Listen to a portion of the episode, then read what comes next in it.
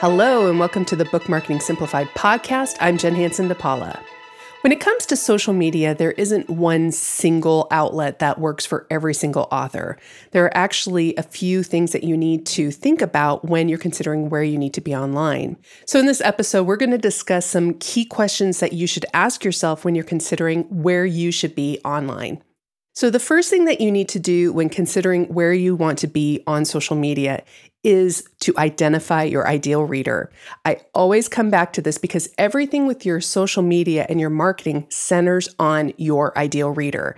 I always tell authors that if you're trying to market your book to everyone, you're marketing it to no one.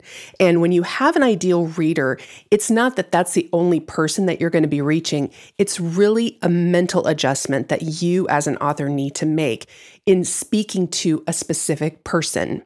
When you know exactly who you're talking to, you're going to know what topics they're interested in and what you should be talking about. And it will ultimately also tell you where you need to hang out online. And that leads us to the second step. You should really understand what each outlet offers and which demographic is most active on each social media outlet. So, for example, if you write business books or if you have a lot of business connections, I would recommend focusing on LinkedIn. But if you are trying to reach a much younger audience and they are reading young adult fiction or other younger books, I would focus on TikTok. So it's really understanding which outlet focuses on which demographic the most. You can do just a regular Google search, you can do Instagram demographics, and these details will show up in the search. And so you can understand which demographics hang out where and to really see what kind of content works best on each social media outlet. So if you aren't really into doing video, you might want to stay away from TikTok. If you're interested in more current events or more cultural information, Twitter is a great outlet for you to focus on. So it's looking at each outlet critically and thinking about who is hanging out there and what they're discussing and the medium that they use, whether it's video or text. That really jives with what you are trying to convey within your content, as well as who you want to connect with. And then, third, you really want to consider where you like to hang out. Listen, social media can be a drag if it's something that you just dread and that you don't look forward to. But if you actually enjoy the process and if you enjoy connecting with people on a certain outlet, that just makes it all the more enjoyable for you, but it's also going to make you more active on that outlet. So really consider where do you enjoy spending your time online? Is it on Instagram looking at pictures and watching videos and looking at stories? Or is it TikTok where you enjoy watching funny videos and really quick video clips that keep you engaged and active on that outlet?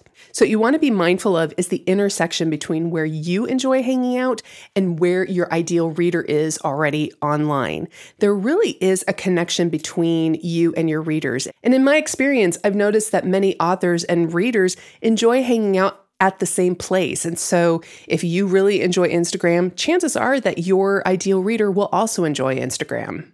So, if you're wondering where you should even start and you don't really want to dabble in all of the social media outlets, I would encourage you to start with Instagram, mainly because there is a variety of features on Instagram that aren't available in other places. For example, stories are a great way to deepen those connections that you already have. Reels are a fantastic way to grow your audience, and it really gives you that practice that you need to dig into short form video as well as long form video. And once you get used to these features and you get comfortable creating this content, you can use it on other outlets like TikTok or Facebook. It's really about honing in on one social media outlet at a time. So, if you want to really dig into Instagram and to really get your feet wet there and to get comfortable with growing your audience, then you can expand out from there. So, focus on one outlet at a time. So, again, the three tips are to identify your ideal reader. That is going to show you where you need to be online. Then, second, really understand what each outlet offers and figure out if that's where your ideal reader is hanging out. And third, be sure to take into consideration where you enjoy being on social media. And if you're wondering, what do I even post on social media? I've got you covered. If you're going to be getting started with Instagram specifically, I have my Instagram Ideas Bundle. It helps you with your captioning, it has content ideas, and it has various tips and guides that's going to help you to really dig into Instagram to see the biggest results. So click the link in the show notes to get access to that. All in all, have fun with social media. You are connecting with the readers that you want to connect with, and you're providing information that people want to hear. So don't look at this as really a waste of time or as something that you have to do. This is actually something that you get to do. You get to connect with your readers.